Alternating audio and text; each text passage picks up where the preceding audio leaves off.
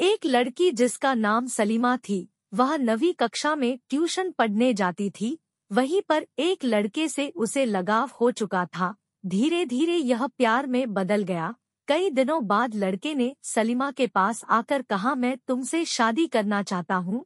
सलीमा ने कहा, तुम्हें मेरे माता पिता से बात करनी होगी। लड़का बात करने से साफ़ साफ़ इनकार कर देता है और कहता है, चलो हम भाग चलें लड़की भागने से इनकार कर देती है और अपने घर की ओर चली जाती है।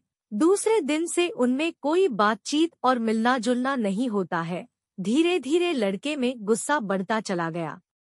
कुछ दिनों बाद लड़के में बदला लेने की इच्छा जागृत हो गई। दोपहर से पहले का समय था। सलीमा मेहमान घर से अपनी स्कूटी से घर आ रही थी। अब कुछ दूरी पर ही उसका घर था। वह इत्मीनान से अपनी स्कूटी से घर की ओर जा रही थी। उस दिन वह हेलमेट नहीं पहनी हुई थी। वह लड़का अपनी बाइक को तेज गति से चलाकर स्कूटी के पीछे टक्कर मार दी। सलीमा स्कूटी सहित कुछ दूरी पर जा गिरी। उस लड़की को काफ़ी गंभीर चोटें आई। उसके शरीर से खून काफ़ी मात्रा में बहने लगा। वहाँ पर लोगों की भीड़ जमा हो गई। कुछ समय बाद उसके माता पिता वहाँ आए। उन होने अपनी बेटी को उठाकर एक गाड़ी से अस्पताल ले जाने लगे। सलीमा के माथे पर भी गंभीर चोटें आ चुकी थी। कुछ समय बाद सलीमा ने गाड़ी में ही दम तोड़ दिया और वह मृत्यु को प्राप्त हो गई। माता पिता के आँखों से आंसुओं की धारा बहने लगी। कुछ दिनों बाद पुलिस ने छानबीन की और उस लड़के को पकड़ लिया गया। परंतु लड़के के पिता ने वकीलों और पुलिस अधिकारियों को खरीदकर अपने लड़के को निर्दोष साबित कर दिया। कुछ दिन बाद रिश्वतखोर वकीलों और अधिकारियों के बैंक अकाउंट में बड़े अमाउंट में धन ट्रांसफ़र होने के बाद इनकम टैक्स अधिकारियों ने उन्हें गिरफ़्तार कर लिया और पूछताछ करने लगी। कच सप्ताह बीत गया। रात का समय था। वह लड़का नशे में धूत होकर अपनी कार से जा रहा था। कार से उसका नियंत्रण खोने लगा। कार काफ़ी तेज गति से जा रही थी। आगे ब्रिज था।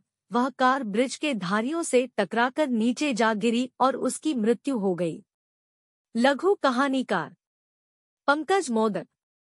A girl whose name was Salima she used to go for tuition in ninth grade at the same time she had developed an attachment with a boy Gradually, it turned into love. After many days the boy came to Salima and said I want to marry you. Salima said you have to talk to my parents. The boy flatly refuses to talk and says let us run away. The girl refuses to run away and walks towards her house. From the second day there is no conversation or meeting between them. Slowly the anger in the boy kept increasing. After a few days the desire for revenge awakened in the boy. It was before noon. Salima was coming home from the guest house on her scooty. Now his house was only a short distance away. She was leisurely going towards home on her scooty. She was not wearing a helmet that day. The boy hit the back of the scooty by driving his bike at high speed. Salima fell some distance along with the scooty. That girl got very serious injuries. Blood started flowing profusely from his body. A crowd of people gathered there. After some time his parents came there. They picked up their daughter and started taking her to the hospital in a car. Salima had also got serious injuries on her forehead. After some time Salima died in the car itself, and she died. Tears started flowing from the eyes of the parents. A few days later the police investigated, and the boy was caught. But the boy's father proved his boy innocent by buying lawyers and police officers. A few days later, after a large amount of money was transferred to the bank accounts of the bribe-taking lawyers and officials, the income tax officials arrested them and started questioning them. Few weeks passed. It was night time the boy was going in his car after getting drunk. He started losing control of the car.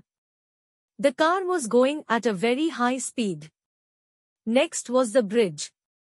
The car fell down after hitting the slats of the bridge and died. Short story writer Pankaj Modak